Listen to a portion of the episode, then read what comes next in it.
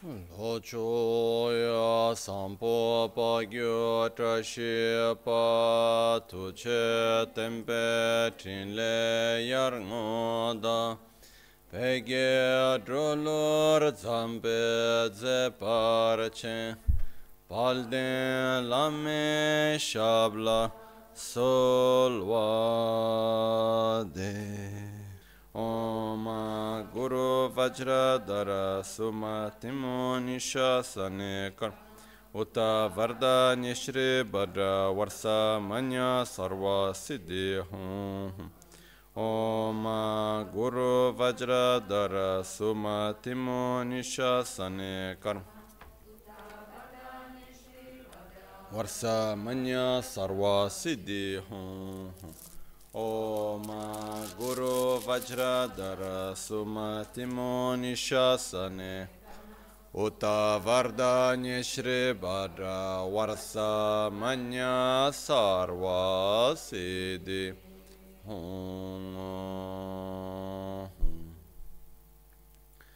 Dāgī jitsun lāma tujé che nyamdā dālā tujé siksu so gībē shē sāndālā tendu so uyon sungge nawa tsedo so tse nyingne sowa debe tse.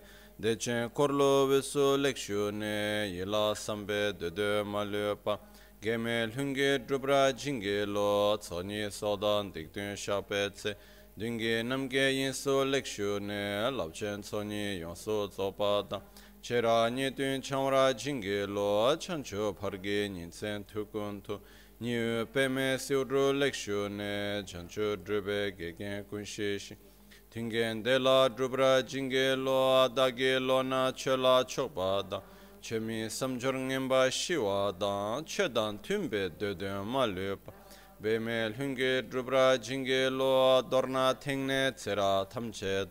Techi pardu ne kav tamche tu, rese kyamne lama kele me tukje chenge dala sikso su.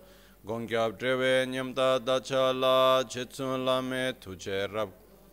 Kudan sungi nawa drame tu nyam sunyongwe kesan topra shu kewa kundu yanda lama dan drame chiki pela. Sadan lamgi yunde rabzu dorje change kopa nyur towe shu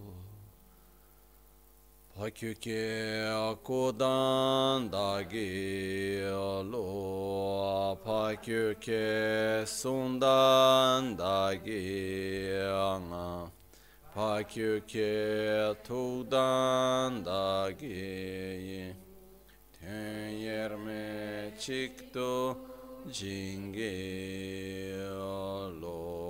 Yoma kyuke kodan da gilu Ma kyuke sundan da gina Ma kyuke tuğdan da giyi Ten yerme çıktı İyalu Aman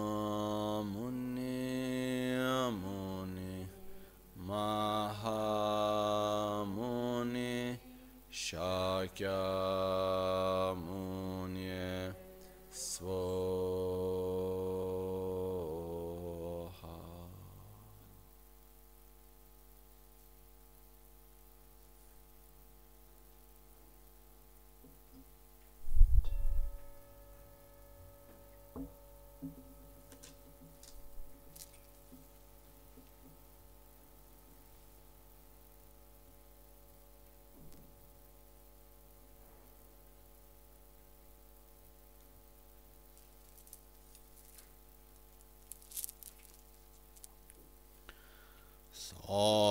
shi pe ke chu shi me to ya chang ri rab ling shi ni de gen ba di sange shindul mikte ul war gi drokun namda shingla che par sho Idam Guru Ratna Mandala Kam Niryatayami.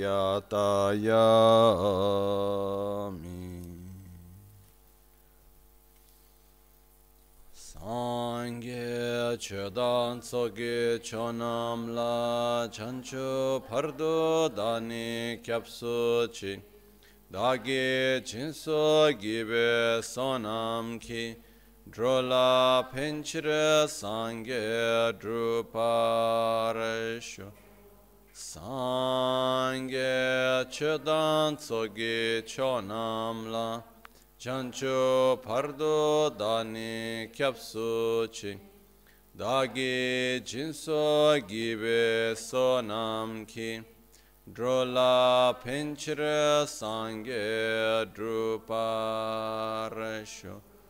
Sangye chetan sogi chonamla chanchu pardo dani kyapsu dagi jinso gibe sonam ki.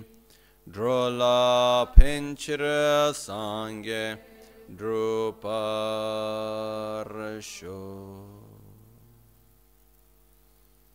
In the Buddha, Dharma, and Sangha, I take refuge until enlightenment through the practice of generosity and the other perfections. May I attain Buddhahood for the benefit of all sentient beings.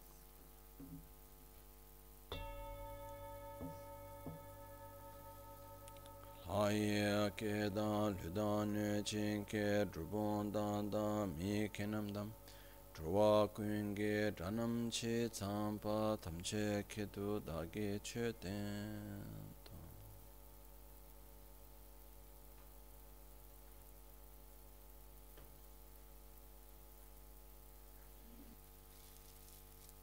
Buongiorno. Good morning.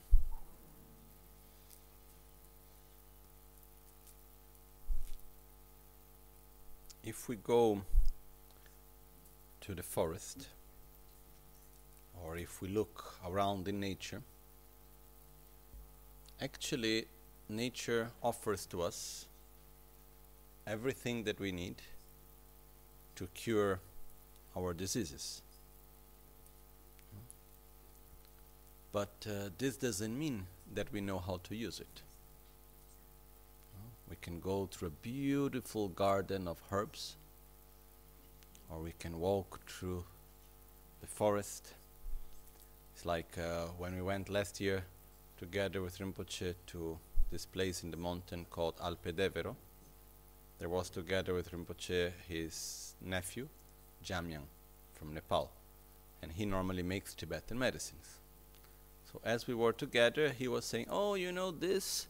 oh, the root of this plant is good for the lungs. Oh, that one is good for that. The other one is good for. He was, he saw many plants that are used in Tibetan medicine around here, no? and uh, even many plants that grow around here spontaneously. There is, for example, there is a lot of Hypericum that grows here, that is good for depression, and uh, all sorts of things. So anyhow, my point is that if I am sick, I need to take refuge in the medicine. I need to take the medicine in order to cure my disease.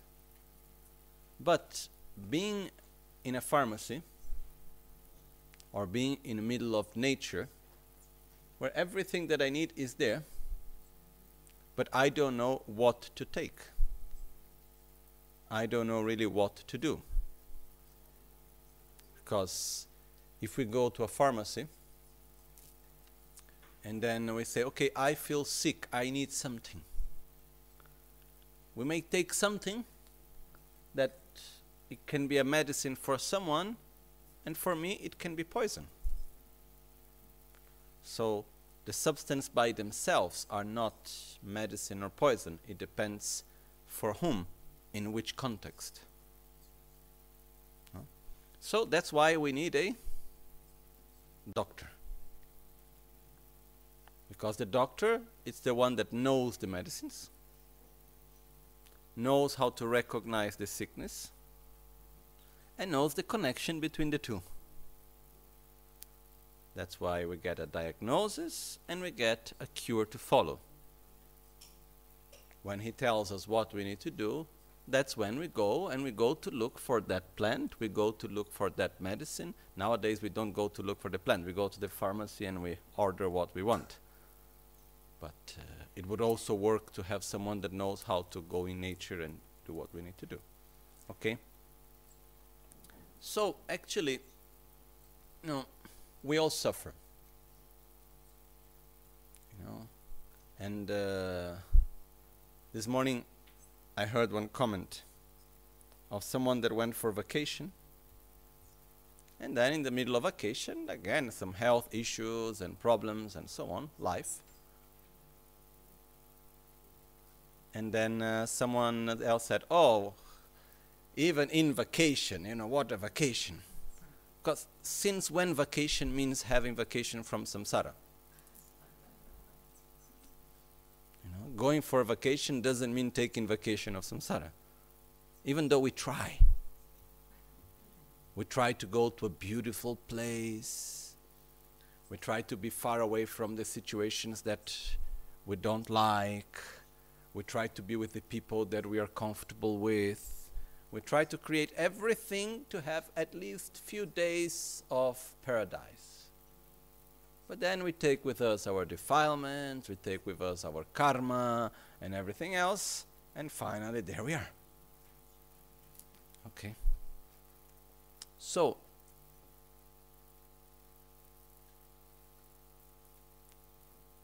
there is this constant state of how to say, instability.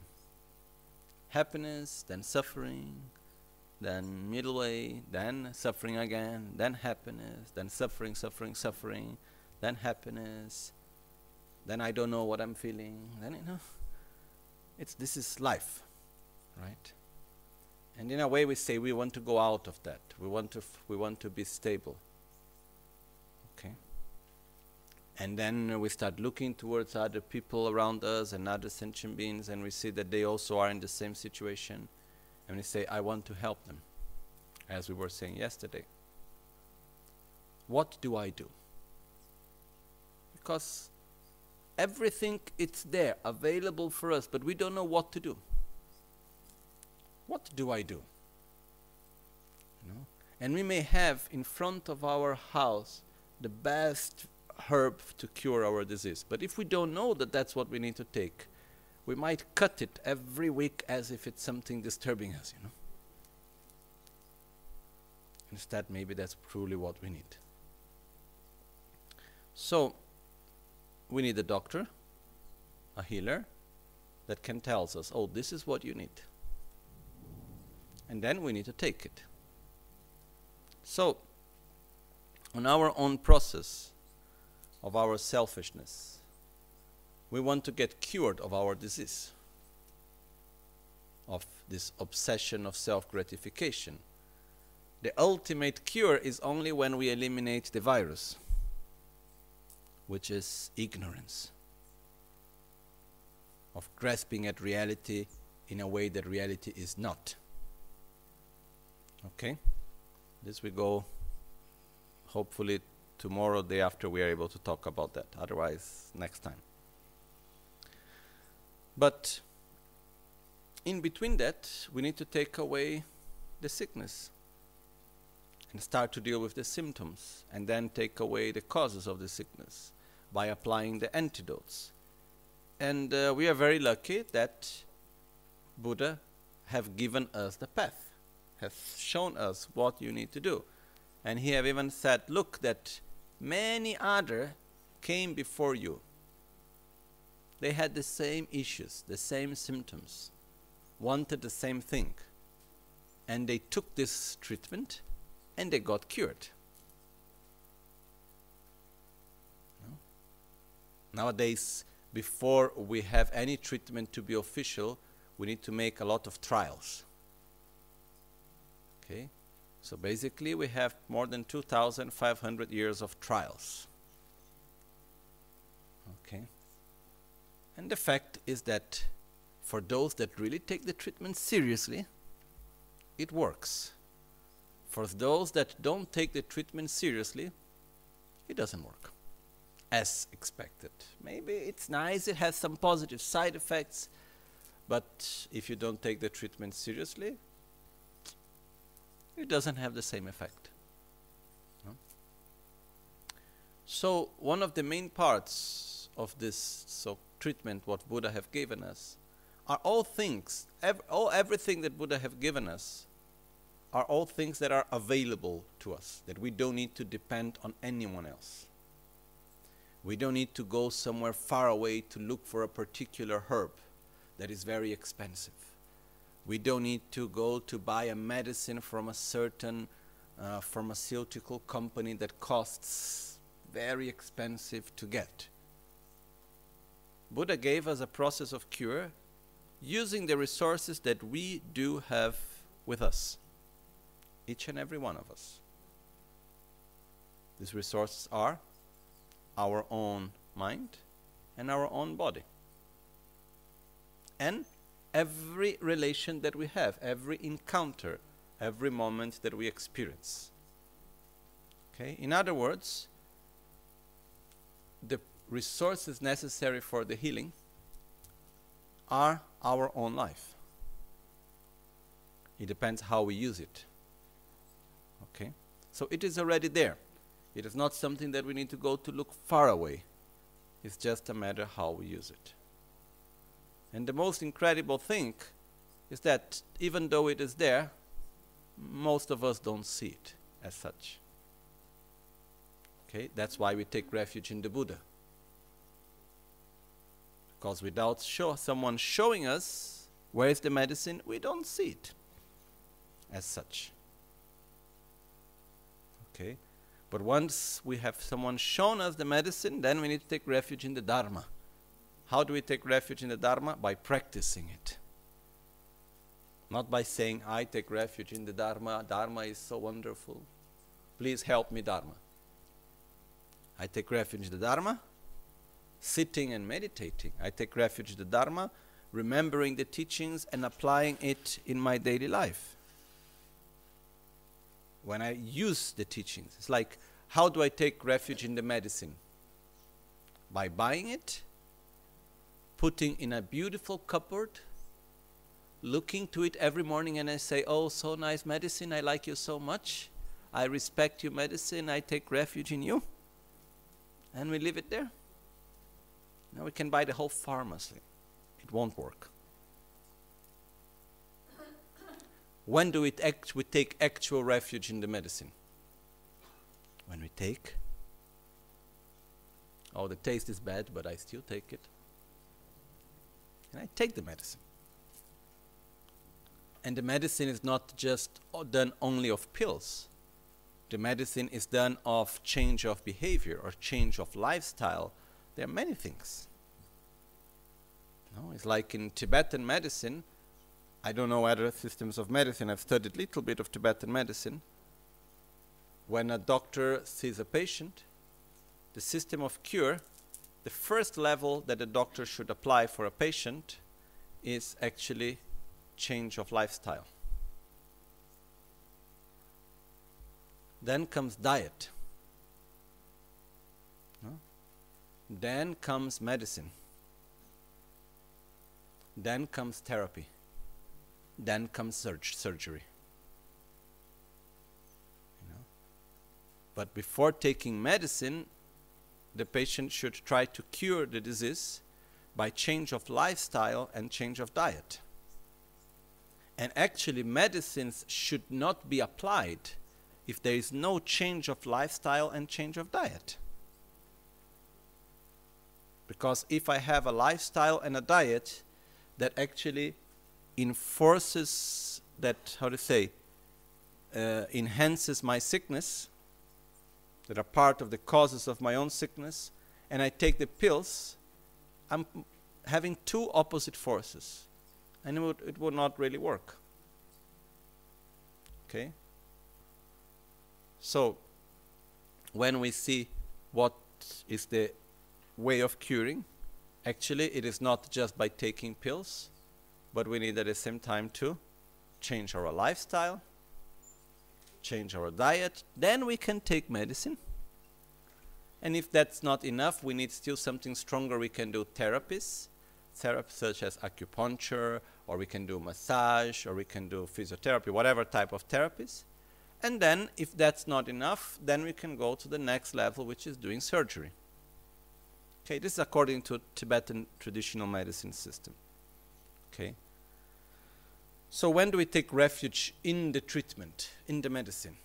When we start changing our lifestyle, when we actually avoid what we know that is harmful to us, when we actually change the way how we eat, when we take the medicines, when we go for the treatment, and so on. Okay?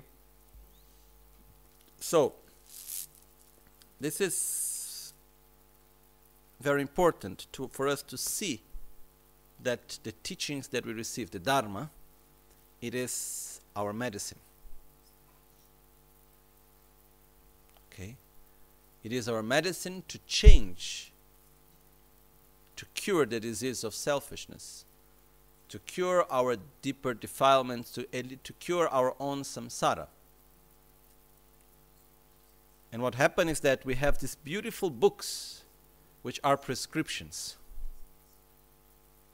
And we have the tendency to treat the prescriptions with a lot of respect, and that's very important. So we take the book, we wrap it on a beautiful cloth, we put it on the altar, we put it place on our head. That's very nice. But we need to remember always one thing the prescription is to be followed, not just to be treated with respect.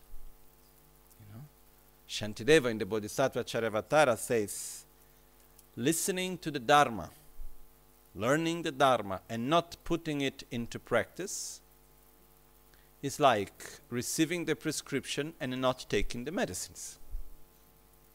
You know? Okay. When do we put into practice? When we use the teachings to change our own way of behavior. Basically, there are three levels that we need to act. One is called view, tawa in Tibetan. The second is called chepa, which is called conduct. And the third is called gompa, which is commonly translated as meditation, but I prefer the word familiarization. Okay? How does that work? Let's make a metaphor in relation to diet. First level is view. I will learn which food is good for me and which food is harmful. I will study everything about diet. Okay?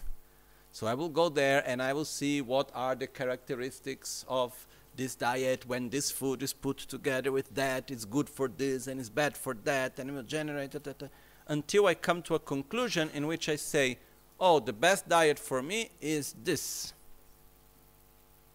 And I have a very clear picture in my mind, conceptually, what I should eat, what I shouldn't eat, what is the good diet for me. This is view. Okay? And it's very important. It is very important to have a clear understanding of things. The second step that goes together is called conduct or chepa, which means as I develop a correct view of what is the correct diet that I should follow, I need also to actually follow the diet. Because if I have the most perfect conceptual understanding of what's the best diet, but I continue to eat what I shouldn't eat, and I don't eat what I should eat, then it remains just something conceptual. Okay? But how easy is to follow a diet? It's easy or difficult?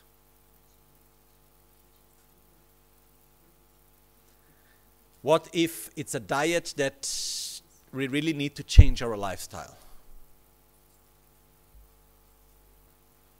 You know, if uh, someone comes and say you need to cut completely coffee, don't eat pasta, no more cheese, Okay? No sugar. Okay, just making some examples. Okay? And then you need to eat some stuff that you really don't like. Okay? And you say, okay, personally, then don't eat meat. Then you say, oh, but when I travel, there are some places that I go that I cannot find these things. It's difficult. What to do? So, how easy is to follow a diet, especially when we like so much coffee? When I, we love so much cheese and we live in a place that you have the best cheese around. You know, and you go when we go to our family house and they bring us pasta and everything else, then what do we do? Is it easy or difficult to keep a diet? It is difficult. Okay? So, it doesn't mean that I have a conceptual understanding that what is the best diet for me. This doesn't mean that I'm able to follow it. So once I understand, I need to put also my effort into following it. Okay? And every time I'm able to follow the diet correctly, this is called that I am following a conduct. This is the part of training in the conduct. Okay? The third step is to train myself in the diet through a process of familiarization. Okay, inner familiarization. Because when I am in a place where there is almost no any food that I actually can eat to follow the diet, and there is a lot of what I cannot eat. And people come to me and say, Oh, please, you must have this. You, you offend me if you don't eat it, or whatever. I don't know how to hold myself. So, what I do, I mentally prepare myself. I imagine myself in that situation, and then I find a solution. And I am able to mentally, I'm just imagining. I train myself by imagining the difficult situations and by reacting that I am able to keep my diet in the difficult situation. But I do that mentally through visualization. Okay? So I know that when I go to the, my cousin house, my cousin never ever understands my diet and always bring other type of things. So what I do? Okay, so I find one solution. Okay, when I go there, I will eat only salad, and then they will tell to me, "Oh, but what are you doing? You shouldn't do this." Blah, blah, blah, They will make jokes out of me and so on, and I'm not going to react negatively, and I'm going to stick to my salad. So I imagine the situation, I imagine my own reaction out of it, and I train myself mentally. Because the most difficult part in a diet, it's mental. It's not physical. We're not going to die out of hunger. Okay, sure, if we are in a place where there is no other food whatever, and we're about to enter into a hunger and so on, that eat it, you know. But otherwise, the main issue of a diet is mental, it's not physical. Right? So this third step is called familiarization, in which we train ourselves by training the mind to be able to follow the conduct that is coherent, consistent with the view. Okay? Can we see these three steps? Okay? Now, on every quality that Buddha have given us, on every antidote of every medicine that Buddha have given us, we need to follow these three steps. View, conduct, and meditation or familiarization. Okay? So, in whatever we do, if we follow these three steps, we have actually a very practical and successful method to be able to realize it. And uh, it is not only useful in the Dharma, it's useful on everything in life. For example, in a diet. Okay? So, why do we need to familiarize ourselves? Because even though we understand, we have opposite habits. Okay? And we need to apply antidotes. We need to create new positive habits. Okay? So, from the many medicines, from the many parts that Buddha have given us as medicines to take, there are six important ones. Then there are many others in between. But there are six main medicines that we need to take. One is generosity, developing generosity, training in generosity, training in morality, training in patience, training in joyful effort, training in concentration, and training in wisdom. They call so-called six perfections or six paramitas. Okay? So let's read again the verse. Now we reach the part of the Guru Puja which is reminding us of these six trainings. Okay? So verse 101. Lüdan longchu tusum ge ngo zopar chingilo. We seek your blessings to complete the perfection of generosity. Through the guideline teaching for enhancing the mind that gives without attachment, namely, transforming our bodies, wealth, and collection of virtue over the three times into the objects desired by each and every sentient being. Yesterday we talked about generosity, but before we go to the next part, which is morality, Let's just try to understand these three steps regarding generosity. Okay. First step, fact generosity, you know. We go and we understand, we study it. We learn. This is developing the view. Okay? And uh, there is a lot to do. So, we have generosity as the mind that wants to share. It's this inner state in which we share with others. No? That is based on love and compassion. I give to others what I possess in order to interact in a way that may help the other to avoid suffering or to gain well being and happiness. Okay? I don't do it as a business in the sense that I give to you in order for you to give something to me. We do a lot of that, generally speaking. But instead, we give as a simple manifestation of our love and care for the other. Okay?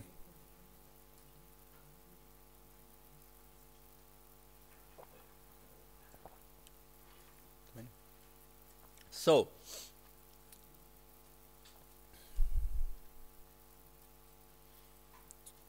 we see that there are different ways that we can be generous. Materially, we can give love and affection.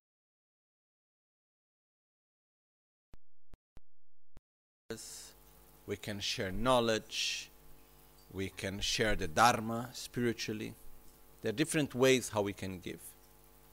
Generosity brings us merits. And when it's based on pure unconditional love, the positive karmic force that we generate it's even greater. Generosity is one of the basic conditions for happiness and satisfaction. Okay.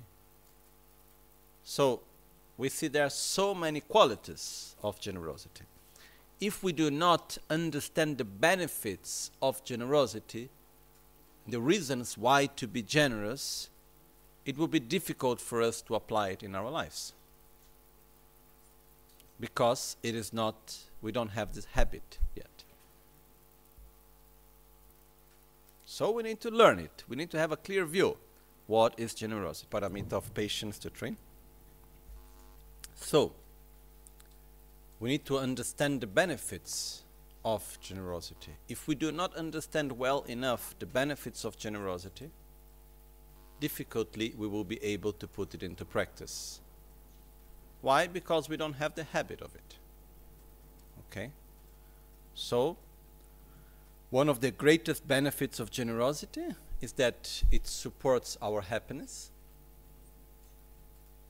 And generosity is one of the greatest way of, and the easiest and greatest way of generating positive karmic force, which will, which will sustain our growth spiritual, spiritually, will sustain our well-being. Okay? So once we understand it, then we need to apply conduct. I have the clear view, what it means to be generous, what are the benefits of being generous, which are the, okay? We can visualize this with specific people. It is better to start with people that we know. Merits, all the positive things that I have now that I have accumulated in the past and that I will ever get in the future. That's why it says here of the three times. Take the virtues of the three times, everything, and we dedicate that, we transform that to offer to help those that are around us. Okay? As we said, we need to share what people, what others need, and not what we want. And sure, we don't have the clear capacity to know what everyone needs. We don't have that ability. That's why it's what this is one of the basic reasons why we said I must become a Buddha. Because until I am not one, maybe, you know, I give sugar to one when I should give, be giving salt. And, but I think you need sugar. And then actually instead of helping, I am harming. So sure there, there is the need of wisdom. Sure there is the need of the capacity of discernment, wisdom of discernment, to know what is better, to understand things and so on. But one important thing is that when we give, we should develop gradually that humbleness, that humility in which we say, I, I, I should not give what I think that I want to give. I should have the openness to understand what actually the other one needs. And this is not something that is obvious. Sure, it takes experience, it takes time, it takes wisdom truly to know what to give. This is not something that we develop like this, it's not something that we have automatically. What we are training here in this point is not to be able to give the right thing, but is to develop the ability to give. Is to develop the mind that gives without attachment. Sure, we need to develop later the other quality that is to the, the wisdom that knows how to discern what is the best that I need to give. But here, right now, the quality that we are training into, what is the training here, is not the training in discernment to know what to give, is the training into being able to give. Okay? This is just to have this clarity of the two. So the training specifically now is the training to develop the mind that gives without attachment. Okay?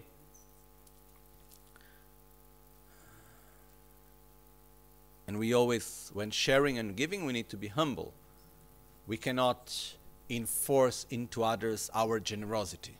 I am training generosity, you must receive what I'm giving to you. No, but I don't want it. Oh, but I am training generosity. What are you doing? You are being an obstacle to my path because you don't want what I want to give to you. No. We need to understand the needs of others. We need to respect their capacities and everything else. And sure, we are limited into that. But this is another aspect to develop. Okay? So, basically, through generosity, we can develop, we will accumulate a lot of strength, a lot of positive karmic force that will support the development of the other qualities. Because someone may say, oh, but wisdom is more important. Without wisdom, all the rest is useless. But we will never be able to develop wisdom if first we don't develop generosity and we don't train in generosity. Sure, wisdom is fundamentally important. In the Bodhisattva Charyavatara, Shantideva, when starting to talk about wisdom, says all the other five perfections were taught uh, as, as a mean to reach wisdom. Okay? So Sherab Tundu Sung were taught for wisdom. Okay? But we cannot develop wisdom if first we have not started with generosity and all the others that comes before. Okay? Someone may ask, why? First of all, wisdom is not a conceptual state. It's a deep state of consciousness where non conceptually one can experience clearly the true nature of reality. And this takes a lot of merit. It's not for free. We need to have accumulated a lot of positive energy that can support these states of consciousness. So we need to start with generosity. Okay, because if we do not practice well generosity, we will not be able to sustain the rest of the path that comes along. If we make a metaphor that is not very nice one, but somehow it may help someone to understand, I like to go to a very expensive university. No? I like to learn in a place that I like to do a course that it's a wonderful training, but it's very expensive. So before going to the actual other part of the training, first of all, I need to find a good job that I can pay the rest. Otherwise, I will be in front of the university, but I will be not be able to participate in the classes because I cannot pay the fees. I will have no strength to, do it. So, in a way, generosity is giving us the energy and the karmic force that will allow us to grow on the path. Because without that, we will not be able to grow on the path and not be able to have the, ne the necessary conditions also to practice and to grow on the path. Okay? So, first of all, we must familiarize ourselves with generosity in order to act with generosity, in order to perfect generosity. Okay? Next one. practicing the perfection of moral discipline. Sodar chansim sanga dombai soki mi semchen parchin. We seek your blessings to complete the perfection of the moral disciplines, of working for the sake of sentient beings enacting virtuous deed, deeds, and not transgressing the bounds of the pratimoksha, bodhicitta, and tantric vows, even at the cost of our lives. First of all, what do we and what do we mean? What do we understand for moral discipline? Because again, when we enter into this next practice, it's like the next medicine that we need to take it has view, conduct, and meditation or familiarization. Okay? So first we go to the view. What we are doing here is helping with the view. Okay? Then the next two you are on your own. Okay? To help to develop the correct view, we can build together. But actually, to apply the conduct and the familiarization, I cannot do together with you. Okay? So, what is the concept? What do we mean when we say to develop a correct moral discipline? Or uh, morality? There are different names that we can use to it. Okay? I have always a lot of difficulty with words because the words that we use they come for each one of us already with a background so let's try to go a little bit beyond the words. And let's try to understand the meaning. Okay?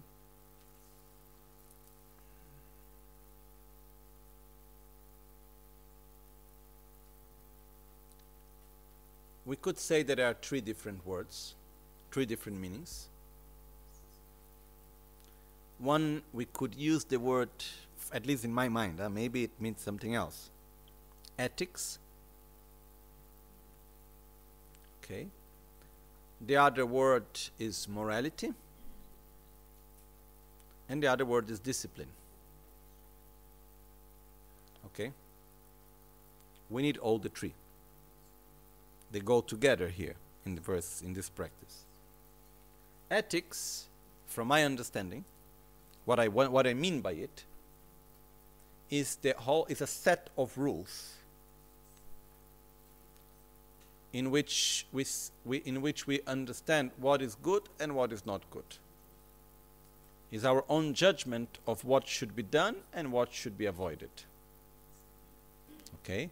And we can pass months and years discussing about it.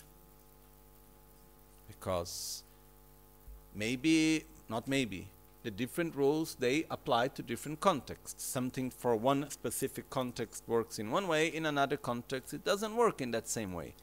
And we could go on and on discussing about it in many many many ways okay?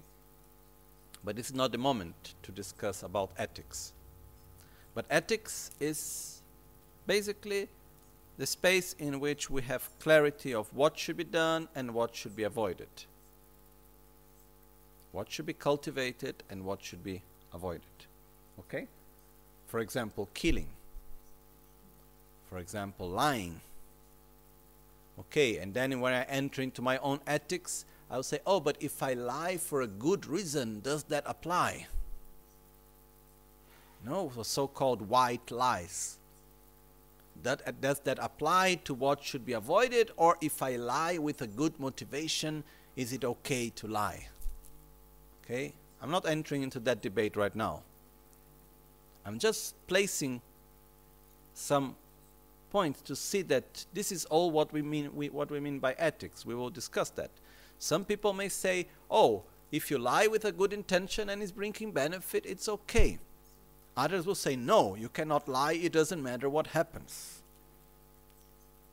No? And some will say, you cannot kill. It doesn't matter what. Another one will say oh but if you are in front of someone that is generating so much suffering for others and you do with a good intention you can kill. It's it's very delicate this whole thing. Because we live in a relative world. It's not so much black and white. Okay? But one fundamental aspect is that when we talk about ethics there is always a person, one, someone that will do something or will avoid something. So we need to look to our own reality. Okay? So, in, within my own reality, what is of benefit to me and others? What is harmful to me and others? And from this I create my ethics. Sure, there are ethics that comes from the teachings of Buddha. Okay? Normally this is described in what is called the Pratimoksha vows, the Bodhisattva vows, the Tantric vows. We have seen this in the pre- these previous days, the 18 vows of the mind training. Okay? All of this goes into ethics. For example, when you say do not criticize others, there is an ethic say it's not good to criticize others so i should not criticize others And someone may say, oh, but if the other person is someone harmful, I should criticize him to make other people know what he's doing. Now, we could go on many debates about all of this, okay? But now is not the point to, how to say, to set the clear points about one's own ethics. Okay, but is it clear what we mean by ethics? Okay. And normally in Buddha's teachings, the ethics are divided into three parts. We have the called pratimoksha, or um, vows of self-liberation, which which means that uh, are all vows that relate to actions that should be avoided for one's own sake. There are ways of behavior, of body, speech, and mind that, when done, they harm our own self. So, for our own sake, if I want to get out of samsara, there are some things that I need to avoid, and other things that I need to do. This we call pratimoksha vows, or vows, vows of self liberation. Okay? Sosortarpe, Dompa in Tibetan is called. Again, what are vows? What, are, what is ethic? It's a guideline. It's a guideline in which we say, oh, I should do this, I shouldn't do that. Okay, how should I behave? How should I live my life? That's the part of ethics. Then we have the bodhisattva vows, which basically is if I want to reach enlightenment, to help other sentient beings, if I have that intention, there are some things that I need to avoid and other things that I need to do. And here comes the 18 major vows of the Bodhisattva and the 46 minor vows of the Bodhisattva. Okay? When we talk about the Pratimoksha vows, I didn't say we have five main vows. Okay? And then if we go to the monastic system, we have many, many more vows. The five basic vows, which are well known, is not killing, not stealing, not lying, not taking substances that takes away the clarity of one's own mind, such as alcohol or drugs, and not having a sexual misconduct. Okay?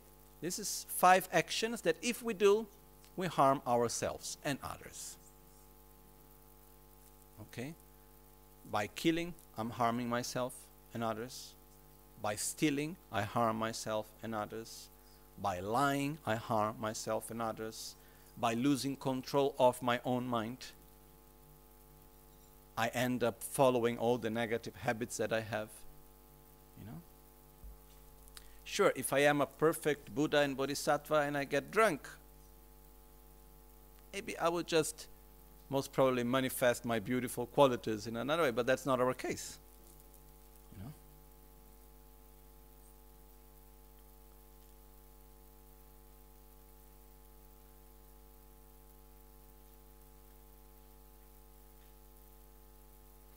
Like Rinpoche told me one time that many, many years ago, I think we're beginning of the 80s, Rinpoche had a lot of problems with headache. Whenever it was very hot, he would have a lot of headaches. For many years, that. And uh, one of the reasons was that he had sinusitis, like it will accumulate a lot of mucus? So that's why he started using this sniff, the snuff of tobacco, because it clears away. That's how it started. No? But uh, one day uh, he was in the car, he told me, with one of the first persons that helped him, like uh, supporting and his disciple in Italy, that later choose another path and so on. And uh, this man, he used to make actually a, a use of cocaine. So this one day, and he used to come to Rinpoche and he said, Oh, you take this brown one, the white one is better. You know. And then uh, he said that he would give to Rinpoche, and uh, Rinpoche would never take it. But one time he was in the car with Rinpoche, and uh, Rinpoche had a lot of headache, and he asked, "Oh, what is happening?" He said, "No, I have a very bad headache." He said, "Oh, take this. This will make it go away." And the Rinpoche said he tried it. So he took cocaine. and then uh, I asked Rinpoche, what was the effect? What did you feel?" He said, "The headache went away." And uh, anything else? He said, "No." I was exactly as before. You said you had no, you felt no effect emotionally or on your mind or anything. I said no. It was perfectly normal as before, you know.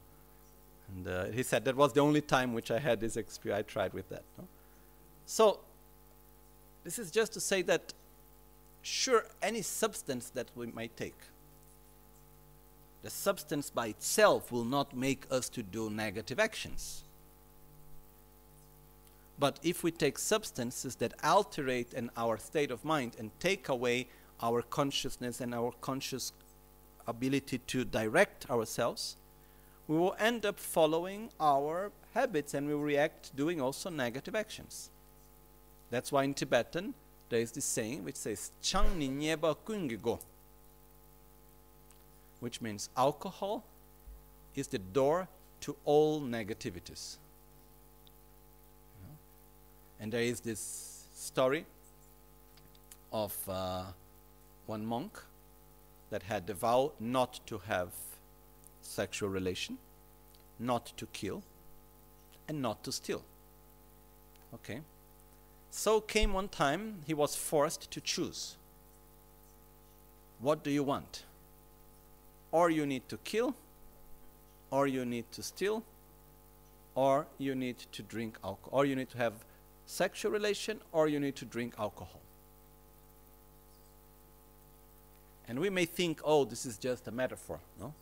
But actually, it happened in history in the previous times, like in Mongolia, this happened a lot. When there was a period in Mongolia where many of the monasteries were destroyed, and uh, they used to force monks to go against their vows. Okay, it was quite hard, the whole thing, but we don't listen much about what happened in Mongolia, but was actually very, very, very difficult. But anyhow, that's something else. So there was done this question to this monk, what do you want of the tree? And he thought, okay, alcohol is the less harmful one. So he drank, and they gave more alcohol, and he drank, and he drank until he got uh, drunk. So as he got drunk, okay, he was not controlling himself anymore. And he had desire. So the first thing that he did when he was drunk is that he had a relationship with the woman. After that, he was very hungry, so he stole the goat from the neighbor. And then he killed the goat to eat. So basically, finally, he broke all the vows because of the first one. So basically, what happens is that because we do have negative habits, we do have anger, we do have a lot of unlimited desire, attachment, and so on. If we lose control of our own self, we may end up following and letting following this negative habits. We will say what normally we don't say. We will do things that normally we don't do. You know? I have seen people that have done terrible things. Really terrible things because they were drunk or because they were under drugs. You know, it comes to my mind two cases of people that jumped from a very high floor out of using of alcohol and drugs just this is not the point. But the point is that why from the basic vows there is do not take substance that take away the clarity of your own mind? Because we don't have the higher control. And someone may say, yes, but one glass it's not harmful. That's true. But what it is said is that the first glass brings the the second. Then the second invites the third. And then it becomes a habit. And the more it becomes a habit, the less we are able to control. And then there comes the, the day that we are more tired or we are more upset. And the problem, actually, the, for me personally, the greatest problem of alcohol and drugs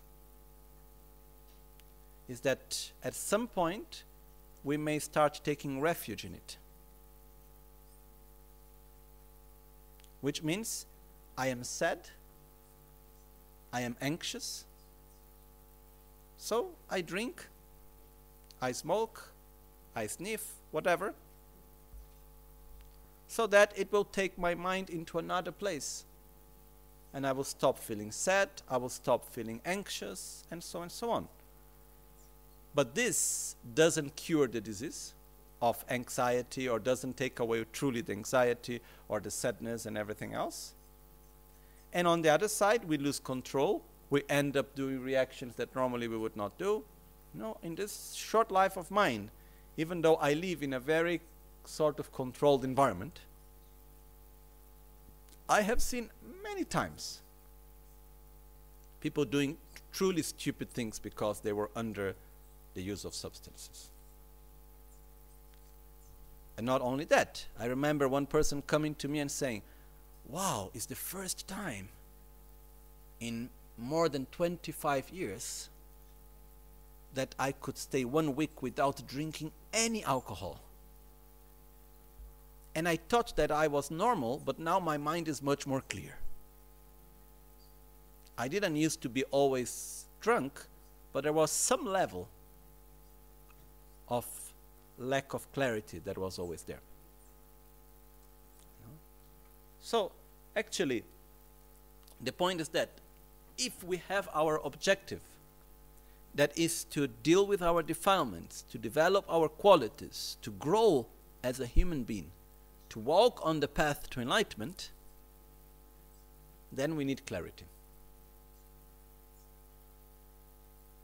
If what we want is just a survival, and okay, one day passes, another day passes, and whenever death comes, comes, then okay, you know, drink your life away.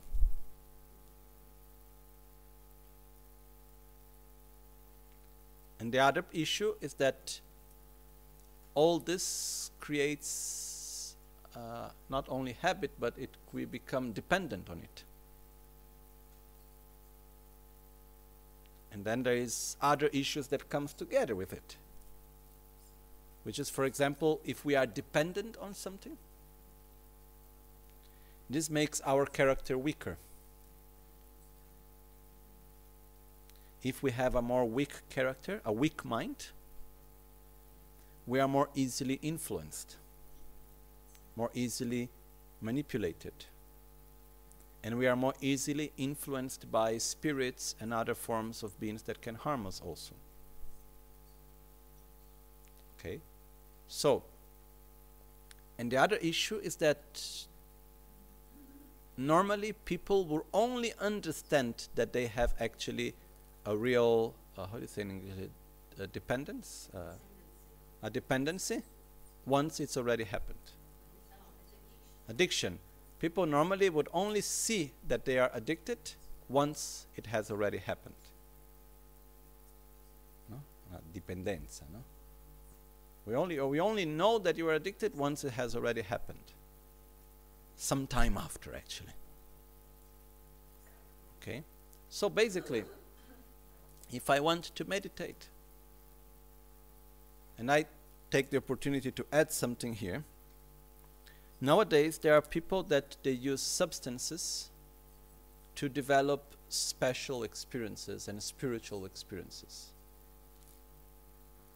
You know? I cannot truly judge because I never did it. Okay? And the substances are very powerful.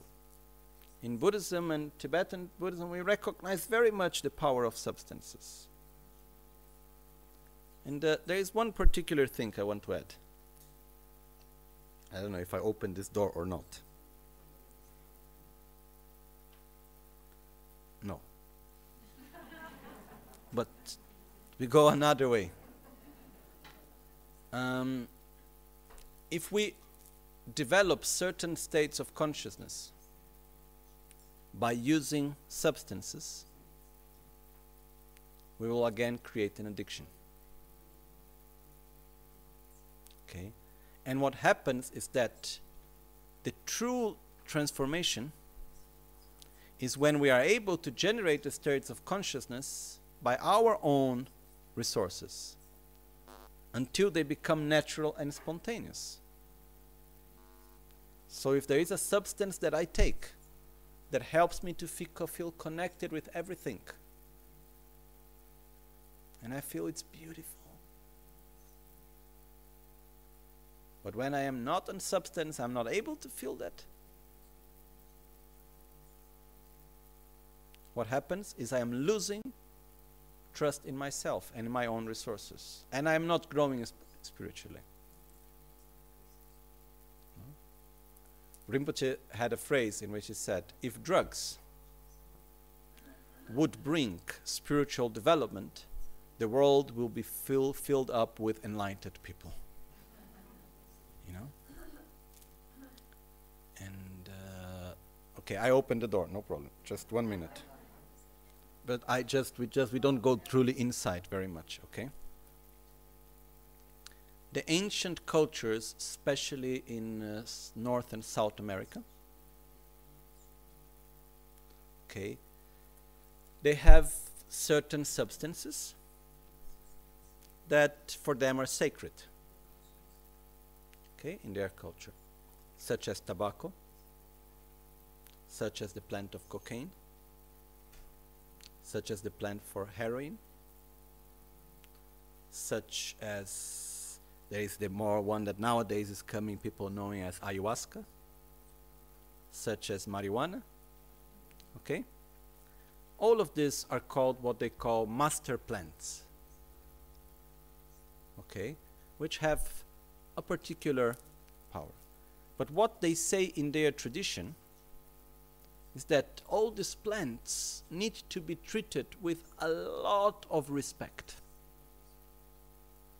Because if you do not respect in the right way the plants and you abuse the plants, the plants will go against you. Okay? And this is what the Western modern world is doing with this. We have taken substances from nature that do have a power of healing in different ways, but we abuse of them. We use it for our own pleasure, we use it in order to just gain a certain state of consciousness, to gain more trust, to gain more strength, to forget our thoughts, and we abuse them, and then they come against us. Okay? And what have happened is that in these cultures, people that were living in direct contact with nature, all the time there, they would use this substance rarely and under very specific conditions. And now we think that we can use them freely without having any, side, any negative side effect. This, from my very humble point of view, it's a very big mistake. Okay? And uh, some people may say, oh, but Lama, you are close minded, you know know, oh, you are very traditional or this or that. I just see results in people. And I have not seen any great beneficial results in people that make the other way around. I'm sorry if I'm so clear. Okay, I don't want to go against anything and anyone. But I just believe that, you know, it's something that is extremely, extremely dangerous. Because if we use substances and uh, we start to create addiction and we lose our own trust, our own ability to depend on our own uh, resources. Okay? Especially on the path to enlightenment, we, made, we must depend on our own resources. Okay? So, and the main problem related to this is that how this substance has been abused. Instead of being used as substances for healing, they have been used as substances for sort of um, recreational use. And nowadays, there is even the use of substances that originally are there for the use of healing, which in a particular context, for particular people that have a particular culture and, everything, I have my full respect.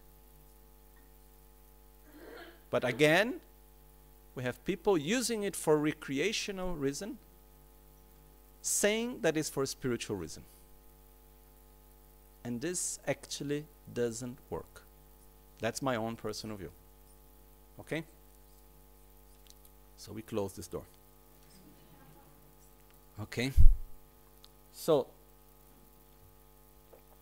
one of the Pratimoksha vows is do not take substances that take away the clarity of your own mind. Okay?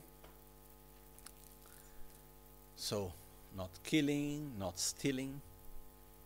Think stealing is quite clear. No? Not lying. Okay? We're not going to go into all the details and all that. But these are things that are harmful to ourselves. So we should avoid them. Okay? Having a sexual misconduct is harmful to ourselves. This is a big issue in our modern days also.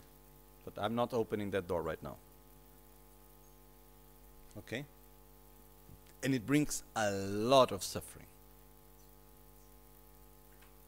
It generates a lot of conflict.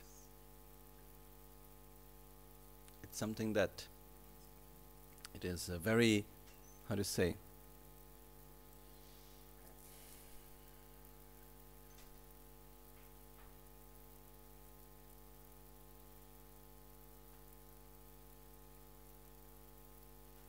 Okay, we don't, don't open the full door, but we sneak inside. Okay. Okay.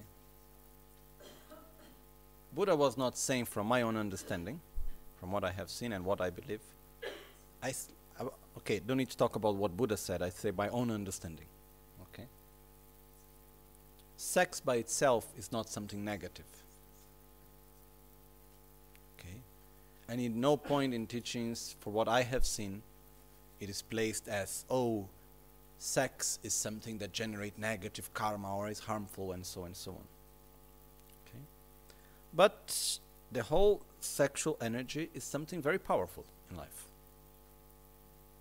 Okay? And when it is not treated with the due respect it creates a lot of negative side effects. From the lack of self-esteem from the lack of respect to others, from the lose of control of oneself, from the increasing of attachment, insatisfaction, and aversion and anger, and jealousy and envy. Okay? All this can come from not using in a healthy way one's own sexual energy. Okay? Then we, we close the door. Okay? So the point here is not the point of saying all sex is negative. It's, the point is we need to use this energy in a way that is healthy. In a healthy way. And uh, the modern world in which we live, it, how to say,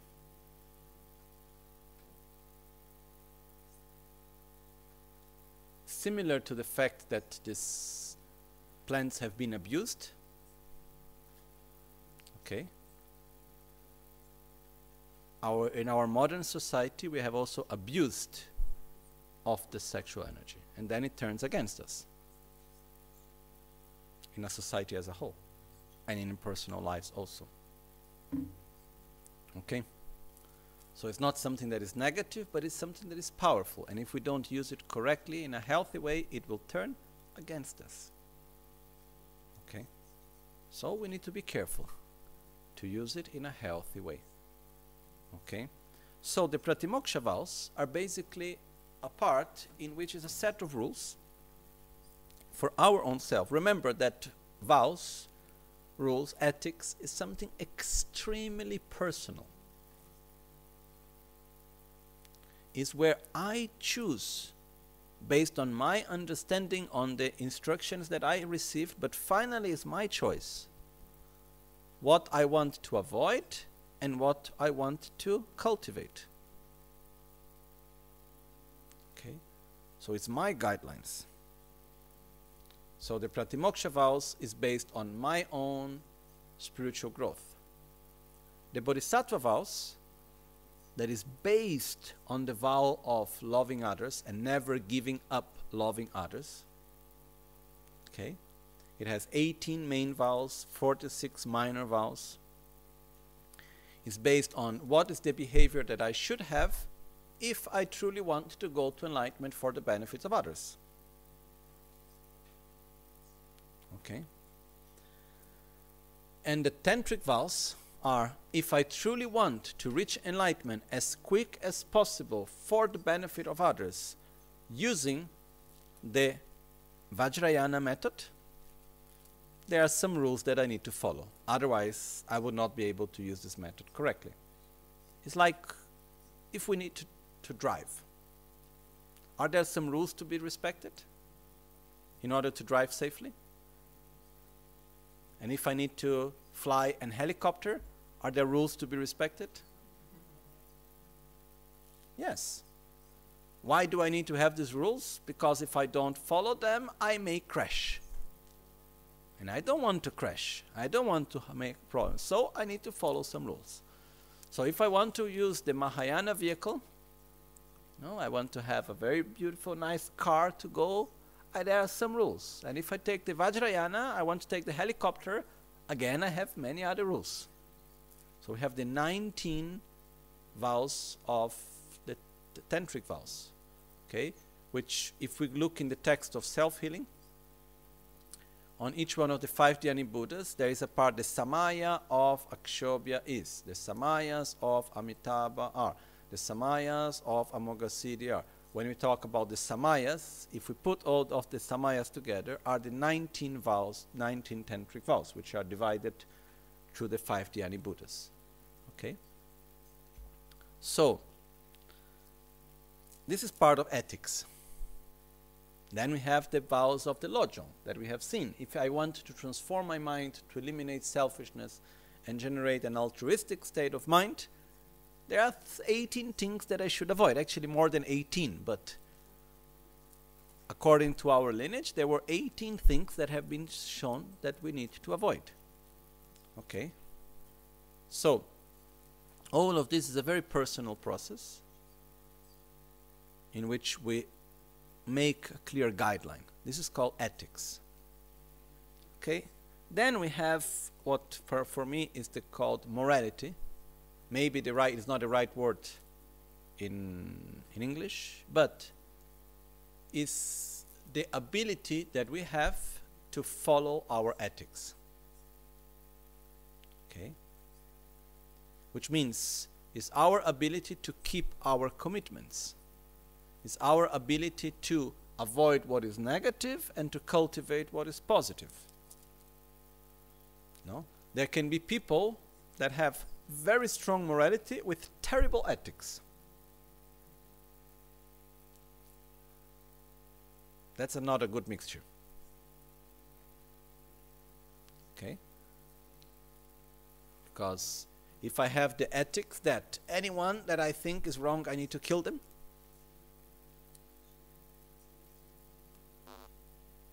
and I have a very good morality, I will kill everyone that I think is wrong, even though it's difficult. This is an example of a terrible ethics with a good morality. Okay? So, what we mean by morality here, maybe it's the wrong word, it's our capacity to follow our ethics. Okay? Discipline is the constancy in certain aspects that regards our lifestyle that will help us to follow correctly the ethics that we believe in.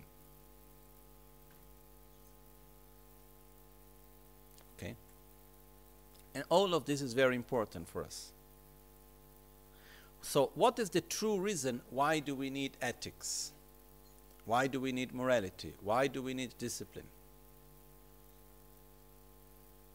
Because we have a lot of bad habits. If we didn't have bad habits, if we didn't go through negative um, dynamics, okay, not if we did not have, if we were not into negative dynamics, if we didn't have negative habits, we, did a, we would not need any sort of ethics or morality or discipline. A Buddha doesn't need it. Okay? Like, do we need a vow to breathe every day and to eat? I would say no. Why? Because it's spontaneous. Okay? But would we need a vow to say eat consciously? No? Yes. Because it's not spontaneous for me to eat in a conscious way. And it would be very good. So I make a vow. It's like a guideline that I put for me. So the vows help us not to fall into our negative habits and to create positive habits. Okay? Then there are two types of morality self imposed morality or self morality and imposed morality from outside. Okay? Why would we do something and avoid something else? Only if we see a benefit in it. Okay? So this is where comes the part which regards the view. We need to have very clear to us this action is good, that action is not good.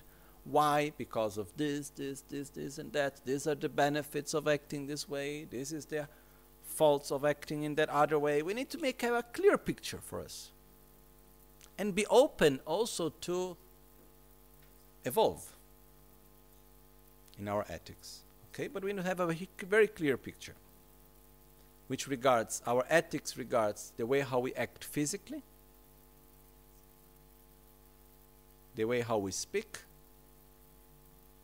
how we communicate. Inside speak also comes messaging and writing. Because speaks is how we communicate. Okay? And then the way how we think. We start with the body. We go through the speech. And we reach the mind. Okay? So this is when we have actions of body, speech, and mind. We have habits of body, speech, and mind. Okay?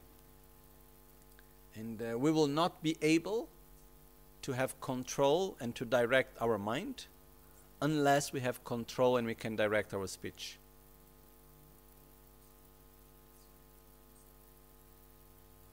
Okay. And our body. So, when do we perfect this morality or ethical morality? When we don't go against a correct ethics, not even in dreams. When we have our set of ethics, what we should do, what we shouldn't do, and uh, it's spontaneous to be in it and to follow it. This is when we have perfected our ethical morality and discipline. It takes no effort, it is spontaneous at every moment. Okay? It's not something obvious. Okay? It takes time. But the ethics it's divided also into three parts. Or the which is the what we call this moral discipline. Which is here in the text it says of working for the sake of sentient beings, which is the morality of benefiting others, enhancing virtuous deeds, which means of cultivating what is positive, and not transgressing the bounds of pratimoksha, bodhicitta, and tantric vows, which means avoiding negative actions. So basically, there are three types of discipline. Okay, three types of morality or ethics, which is what we can do to help others, to benefit others, what we should avoid in relation to benefiting others, but mainly in this case is what should we do to benefit others? What should we do to enhance our own positive qualities? And what should we do to avoid harming ourselves and others?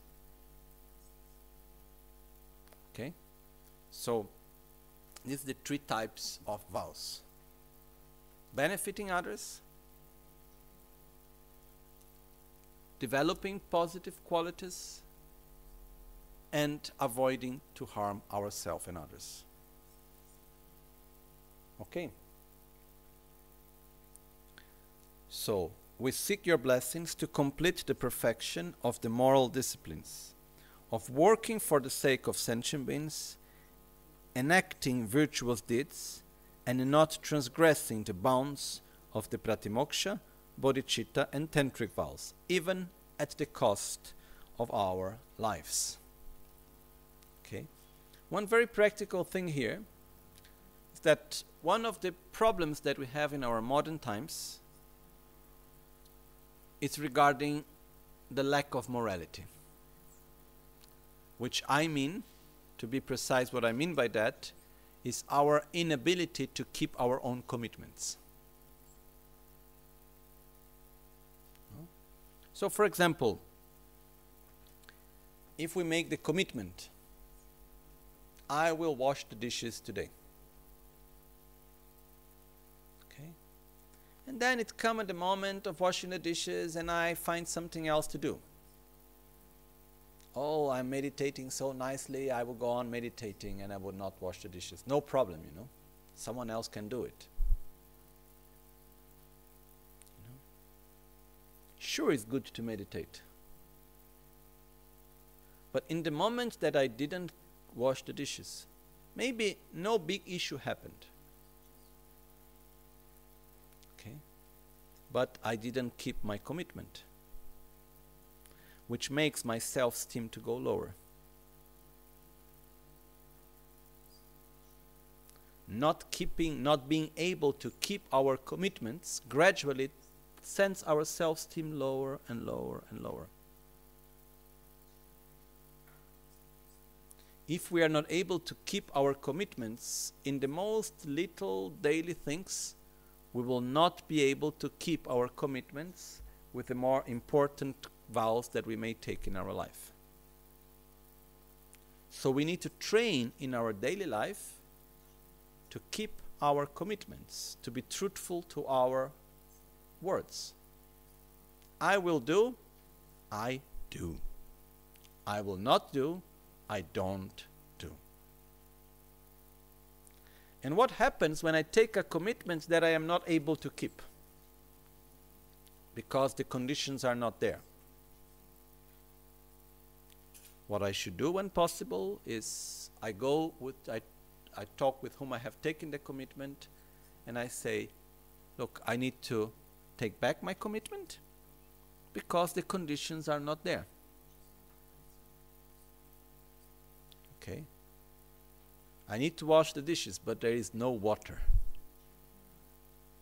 I try to get water, I can, I'm not able to get water. So I fulfill my commitment because I do everything that I could do to wash the dishes. Okay? Even though I could not complete it. I don't give up like this. Okay? So, and if there is a moment that we have an important commitment and we see that we cannot keep it, we need to close that cycle by giving back the commitment wherever we have taken it. And we say, okay, look, I have taken this commitment. Do you accept it back? Like, for example, I have people that I know that they had certain vows that they took from some master. And at a point, they didn't want to keep that vows anymore. So they went to the master and they said, Oh, I'd like to give the vows back. And they said, Not now. Come back after one year.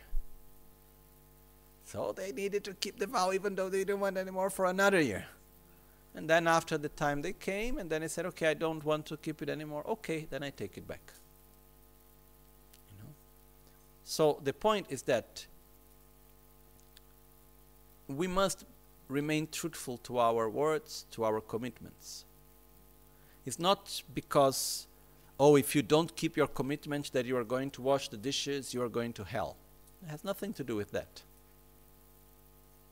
But if I give my word that I'm going to wash the dishes or anything else, and I don't do it, I create more and more, or I enhance the habit of not following my commitments and I take away my own self esteem, the trust in myself. So, it is very important that when we take a commitment, we don't make it too big, but we keep it. Okay? So, we have here the clarity of what I should do and what I shouldn't do, which is ethics, my own capacity to keep my commitments, morality, at least I call it in this way. And then there are a set of actions that I do every day.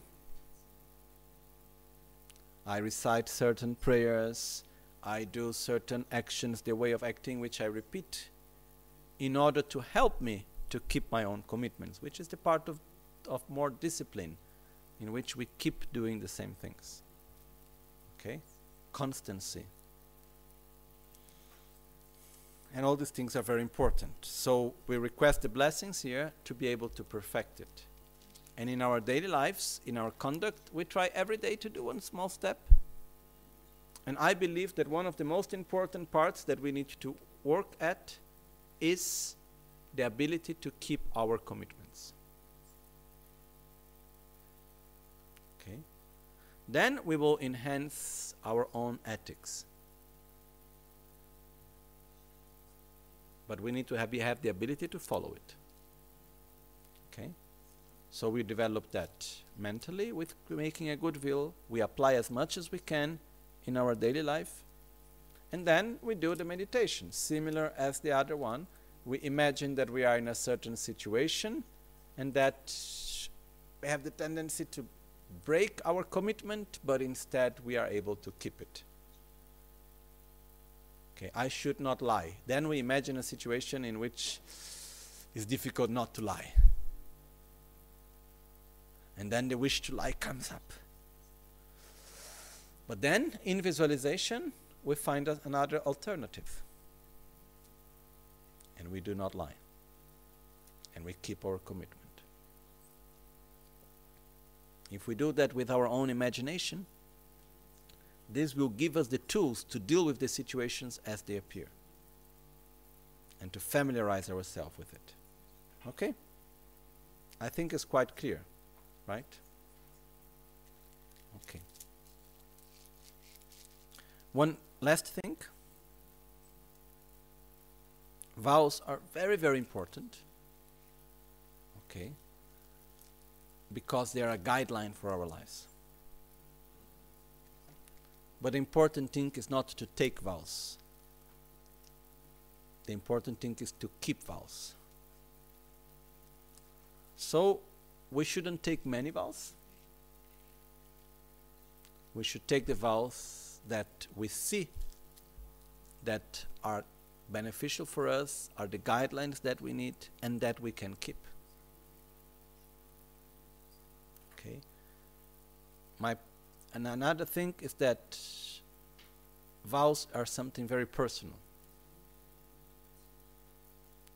We don't take vows to be part of something. We never ask which vows you have. We never point the fingers to someone else looking, oh, he's keeping his vows, he's not keeping his vows. It's something that is a guideline for ourselves. And it's very precious and very important. My advice is take vows for a specific period of time. One month. From new moon to new moon. No? Take vows for maximum three months, six months, no longer than that. Possibly one month. After one month, you can renew your vow. And you take one vow at a time. Take one vow, then renew it. For example, from the 18 vows of the Lojong that we have seen. Start with one of them. And you really keep it for in a serious way. Then after one month you say, Do I want to renew it? Yes, one more month. And then when I see that I'm able to keep that vow quite okay, it doesn't take so much effort anymore no more, then I add another one. And then gradually I always keep them. And then every day I need to remind myself of the vows that I took. I need to remind myself of that by reading the vows, by reciting the vows, reciting what is my commitment, by having an object that I use with me that will remind me of the commitments that I took. Okay?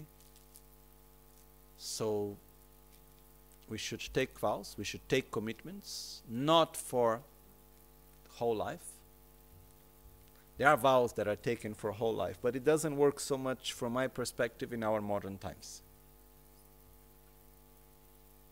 Because when we take a vow that is forever, then at a certain point we forget it's forever, it's too difficult, I'm not going to be able to keep it. So, what's the difference if I break it now or if I break it after? When I take a vow, oh, it's for one month. Oh, I have only under 10 days to go. Come on, I can do it. Then after that, that difficult moment passed. Okay, do I want to keep it for one another month? Yes. Then I renew it. Okay. Let's move on then.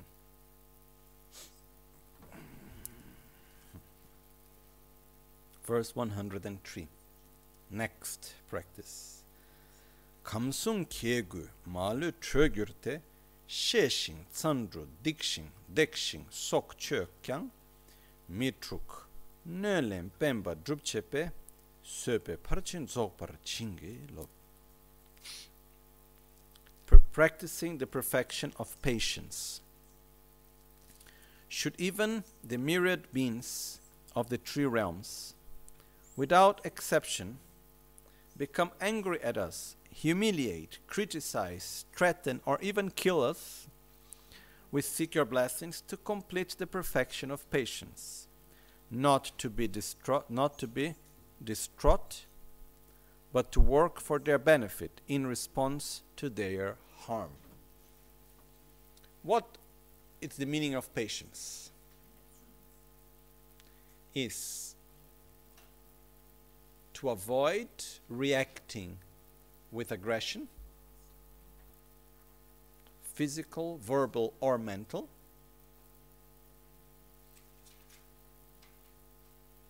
in front of the objects of anger. Okay? Normally, what are the objects of anger? Situations, people, beings, or objects that we feel that harm us. Okay, can we get angry at the corner of the bed? I don't know. Have you ever got angry on an object? Oh, it doesn't work. Okay. Or we can get angry at a situation. Or we can get angry at a person. Or at an animal.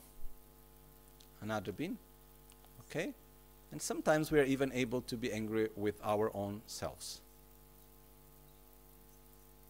Okay, with one's own behaviors, with on one's own habits, with one's own actions.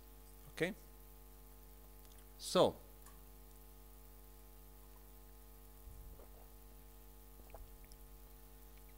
patience means that I have enough space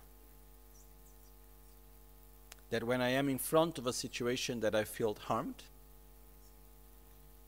I will not react with aggression. The first level is I would not react with physical aggression. The second level is I will not react with verbal aggression. And the third level is at that I will not react with mental aggression.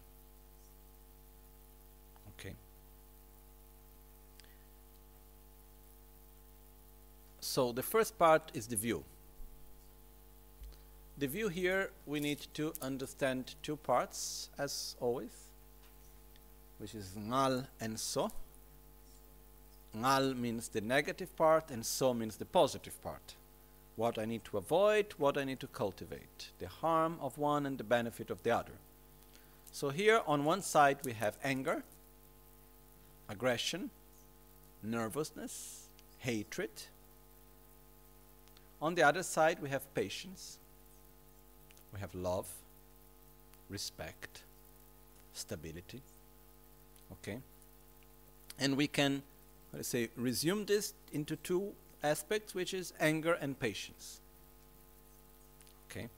So let's start to see briefly what are the faults of anger.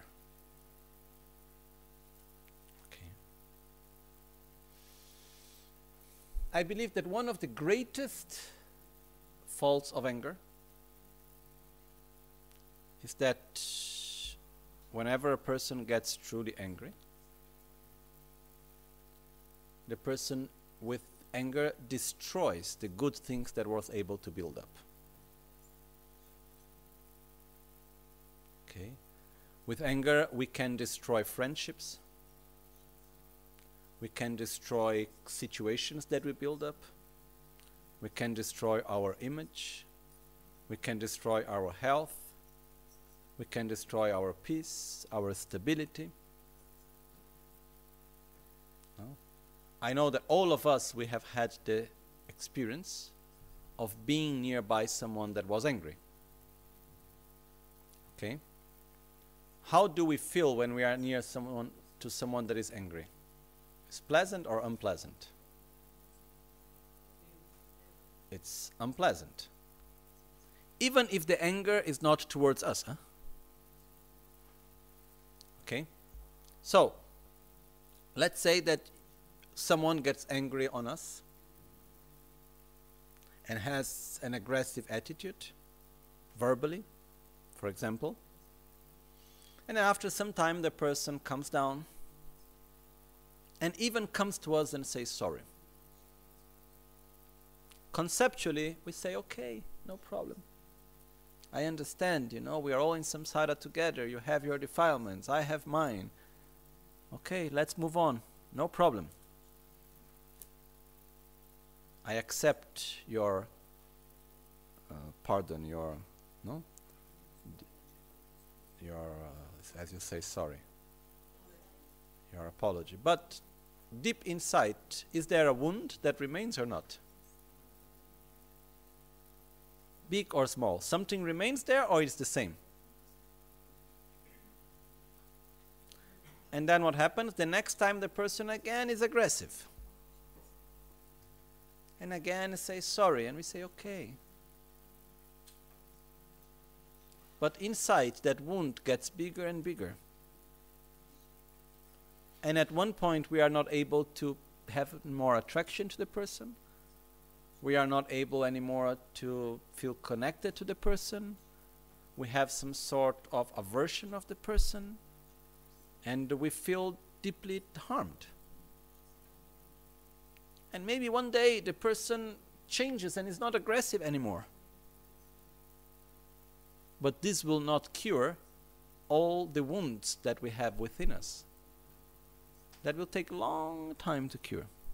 Hopefully not, but normally that's what happens. Can we see this? Okay? So, to build up a relationship between two persons, a relationship of trust, a relationship of kindness, a relationship of affection, it takes a lot of energy. It takes a lot of time. It's not obvious. No? But how much it takes to destroy it. With anger, it is like this. I don't know if you have ever seen, there are people that are able to crack big stones, big rocks. So if you see, there are people that I have seen this, they take a big rock, they see where is the vein of the rock, then they go in the right position and they put a very small thing inside with a tick, tick, tick, a small hammer. Then they go somewhere down and then again something very small. Then they let it there, resting, working. Then the next day again with the hammer, tuck, tuck, tuck, tuck, tuck, tuck. And then one day it opens. You know?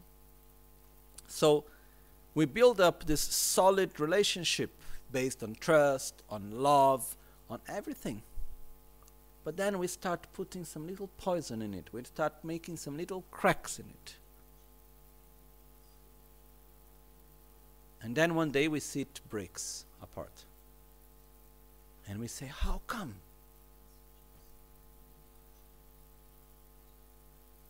That's the power of anger. So, do we care for our relationships with our parents, with our friends, with our companions, with everyone else, or not? If we do care for it, we shall not destroy it. And anger has this power of destroying. Okay? Nagarjuna explains the strength of destruction of anger.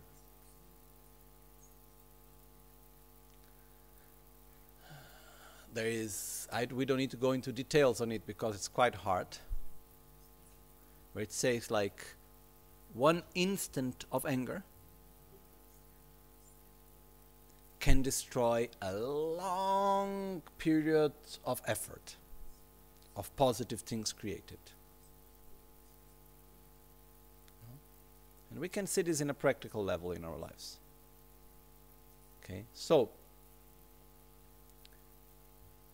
when other people are angry, there are ways how we can protect ourselves not to create wounds inside of us and not to have cracks. This is part of the practice of patience also, which is when other people are angry, it's very important for us to see that the other person is the actual victim. No? Shantideva gives very clear examples in which he says, if someone comes and hit you with a stick, who is harming you? the hand, the stick, or the person. If we are to be angry with someone, whom should we get angry with? With the stick? What would you say with someone that gets angry with the stick? You say, come on, don't be stupid. The stick is not doing anything. Who is doing is the hand. Without the hand holding the stick, the stick will be not hurting you. And someone may say, Come on, don't be stupid. How can you get angry with the hand? The hand is not, the hand is not the prior cause of the harm. You should get angry with the person. But the person is not the prior cause. Who is behind that attitude? Selfishness and ignorance. So I shouldn't get angry with you. I should be angry with your selfishness, with your ignorance. And when we get angry, when we see something that is harming us, our attitude is that we want to oppose ourselves to what is harming us. Right? But we need to have some small wisdom together to do the right thing that will really oppose it. Because sometimes there are situations that we see that are harming us, and trying to oppose ourselves to it, we make it stronger.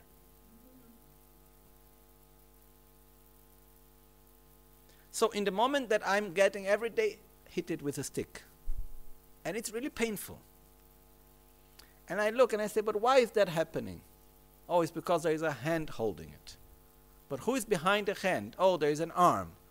Who is holding the arm? Oh, there is the person. But why is the person doing that? Oh, because of his selfishness that manifests through his anger that is coming deeply from his ignorance. So, if I want to oppose myself to what is happening, I need to do something that will go against the anger, against the selfishness, against the ignorance. And what's one of the best antidotes? Love, kindness. I need to understand the needs of the other instead of entering into the same energy and reacting in the same way. This is not helping me. On a short term, it works. You hit me, I hit you harder. You stop hitting me. Then in the meantime, the other one gets a bigger stick. And that hit me harder. On a long term, it doesn't work. So, anger, aggression, violence brings more anger, more aggression, more violence. It destroys the good things that we build up. Physically, it destroys our health. I remember one time a person that had a uh, liver failure. Liver sim- simply at one point stopped working. No, it was very hard to go to the hospital and so on and so on. Then this person later came to see Rinpoche. And uh, Rinpoche was talking to this person, and Rinpoche asked, Are you often angry? Because, And I knew this person, and I thought, this person, I never saw this person really angry. And this person said, Actually, I have been so angry for the past 25 years. But whenever the anger manifests, I smoke marijuana. And then it, I feel that it goes away and basically was the anger related to this person's husband.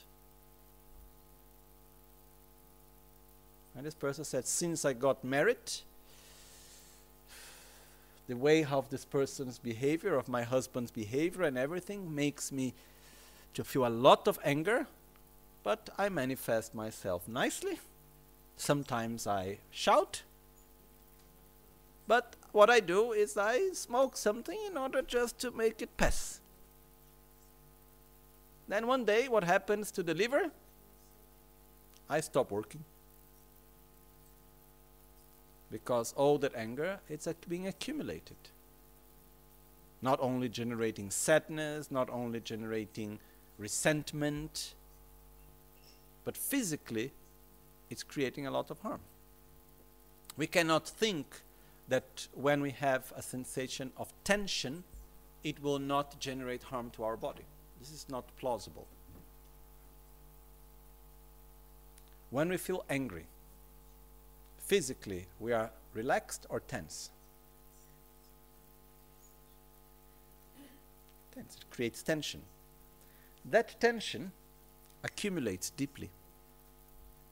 And generate many other conflicts and many other lacks. It takes away the balance by creating a lot of other sicknesses in our body.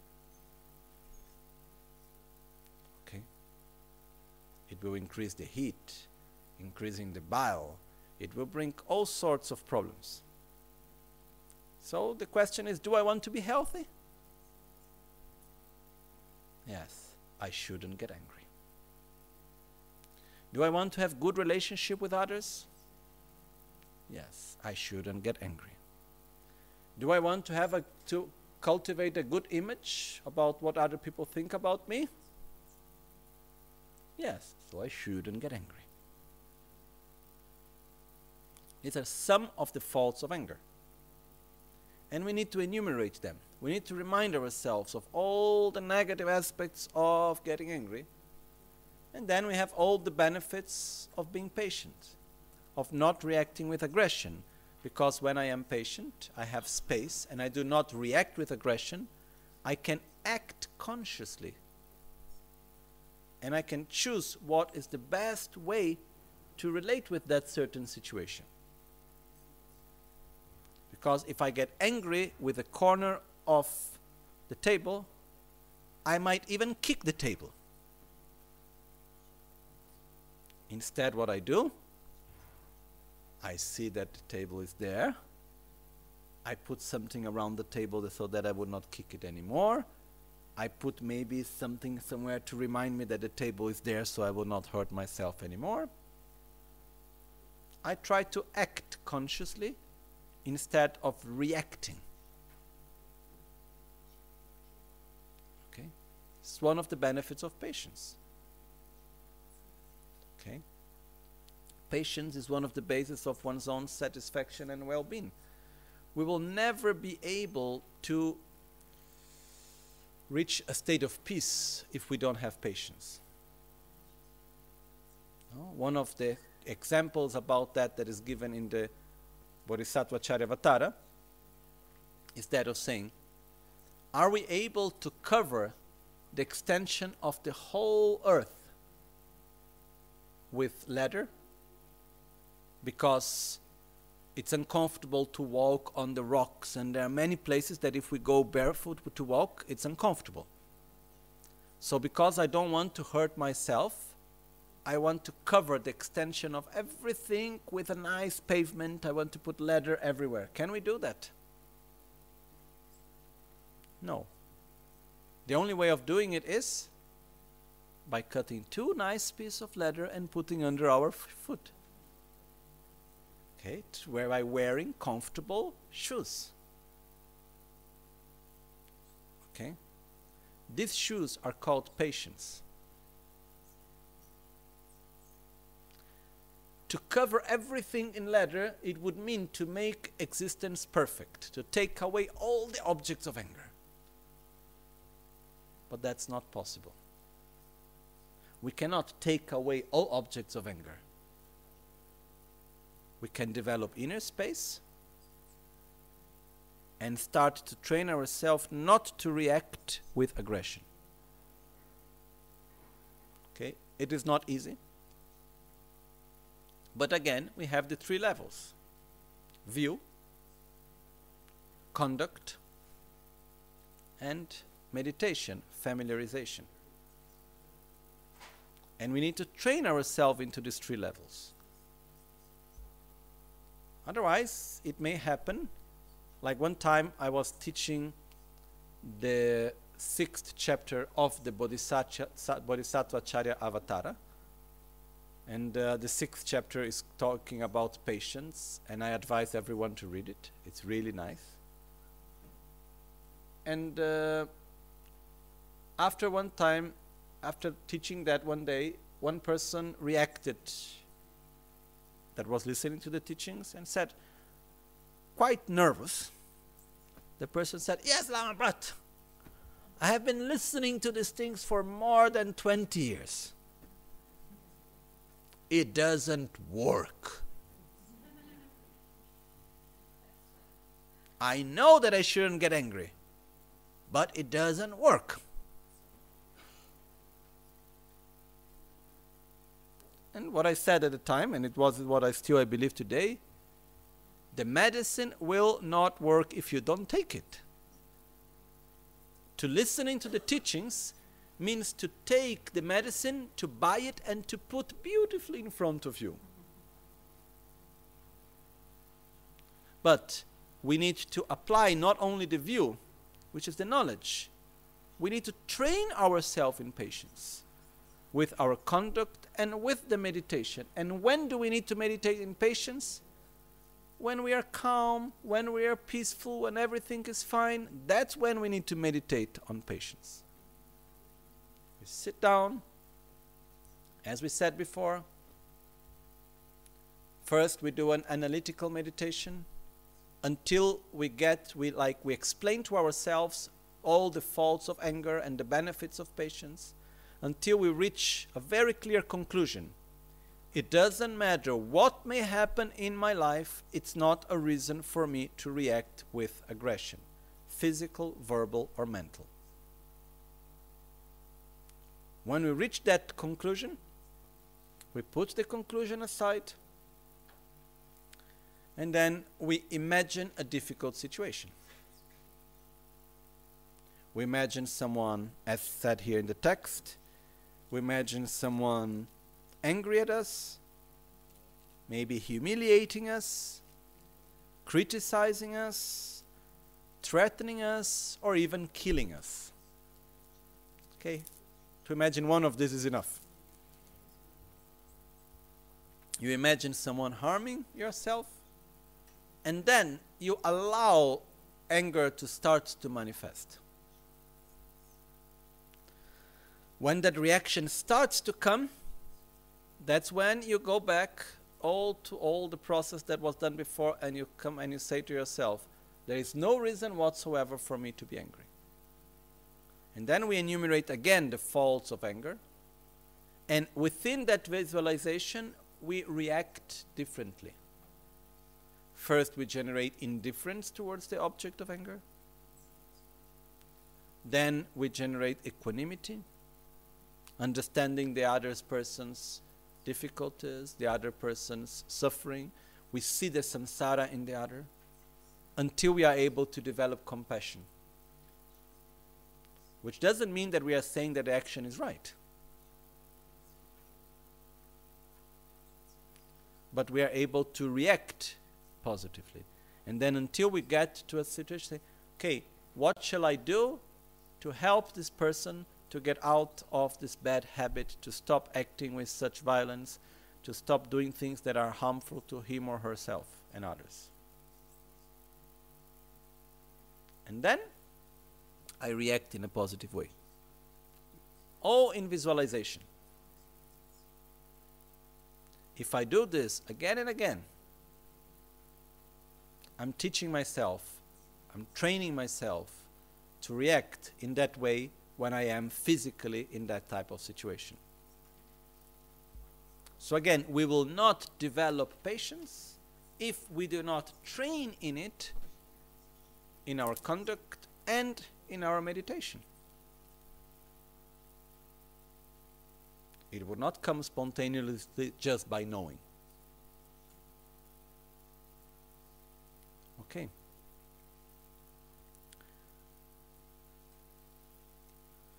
So the conclusion here is it doesn't matter what happens,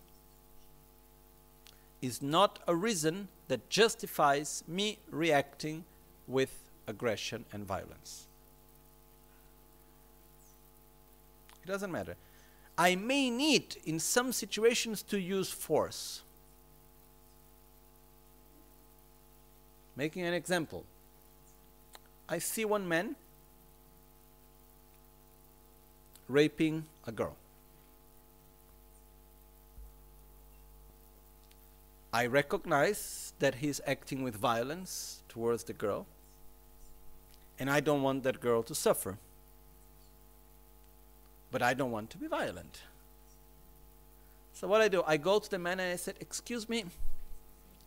You know that the, what you are doing actually it's not a good action, and you shouldn't act in that way."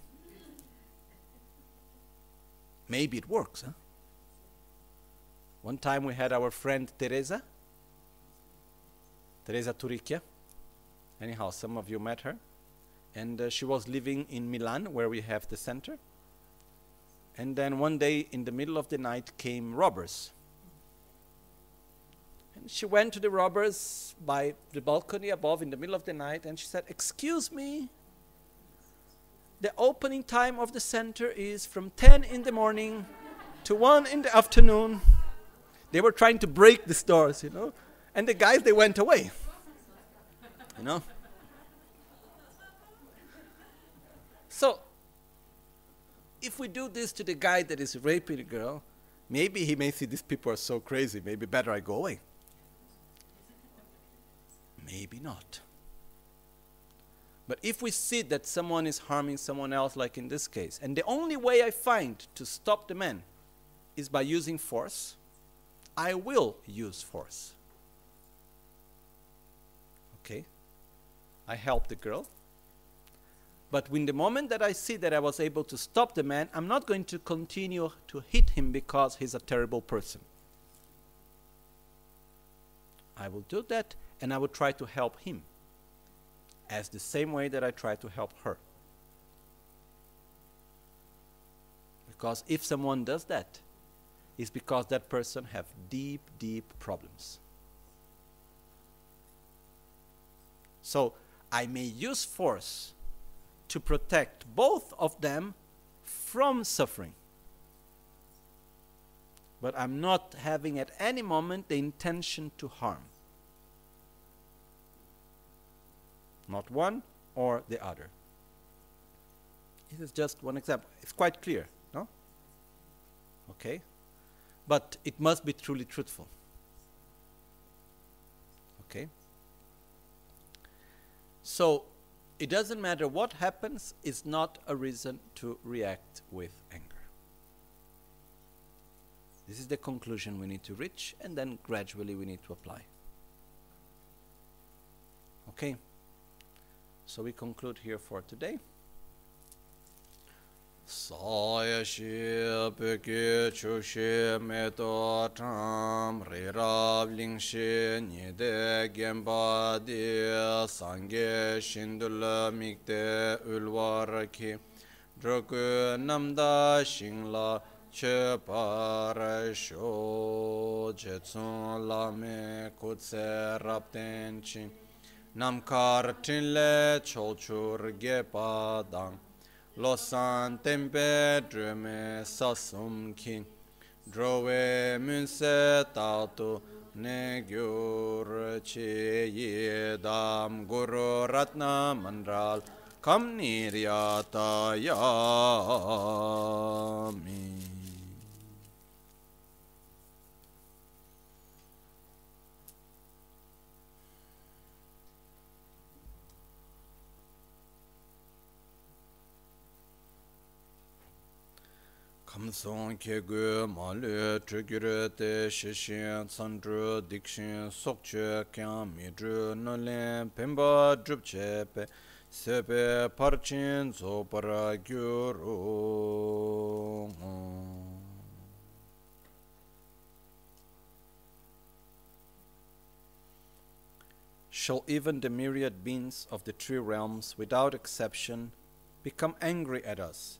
humiliate us, criticize, threaten, or even kill us, we dedicate our merits to complete the perfection of patience, not to be distraught, but to work for the benefit in response to their harm.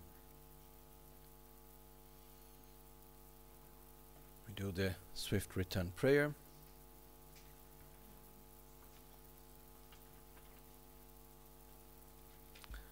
Dechen gyabo lama heru ka, dechen tarpa cheki shaye ne, dechen tapshe nge tun nimbe chen, dechen yabyon sumge dakyon tso, losan tembe nyinche sipe mi, tupten dogyo zime kyon yampor, chinle drove mari mimba chon, shimbe lodro yarpe ngumbrato, Gongyo pawo pamu tsonam ki meto dudan rolmo yerkedre kala chepe tsugi shikshintu daja dungwe seldebe yutsam gong.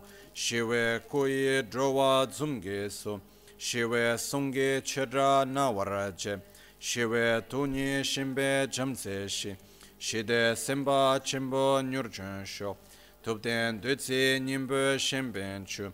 simchen rarang kamda mungoru, dogu tsimze drubwan rimboche rime drowe nyinche nyurj, drubwan kyunyi drowe shidretsu dalso namkyan shide tundu nir jisi drowa shide chongchotu, male tesi kyosha tunzochi, dacha rime chishin drubala, lama kuncho sumge tujindam, Khebra tenson dorje shukdense, namshi tinle maye ton tro zo, kewa kuntu yanda lama dan, drame cheke pela longche chi, sada lamge yunde rabzo, change kopa nyur tobe sho. Nimo dele tsendele, nime kunyan delek shing, Nyinsen takto delekpe, koncho sumke jingelo, koncho sumke ngodrotso, koncho sumke tashisho. At dawn or dusk, at night or midday, may the three jewels grant us their blessings. May they help us to achieve all realizations and sprinkle the path of our lives with various signs of auspiciousness. Sem chusudro, chulam tudro, lam la parche, mi yonwarsho. May the mind become the Dharma. May the Dharma become the path. May the path be free from interferences.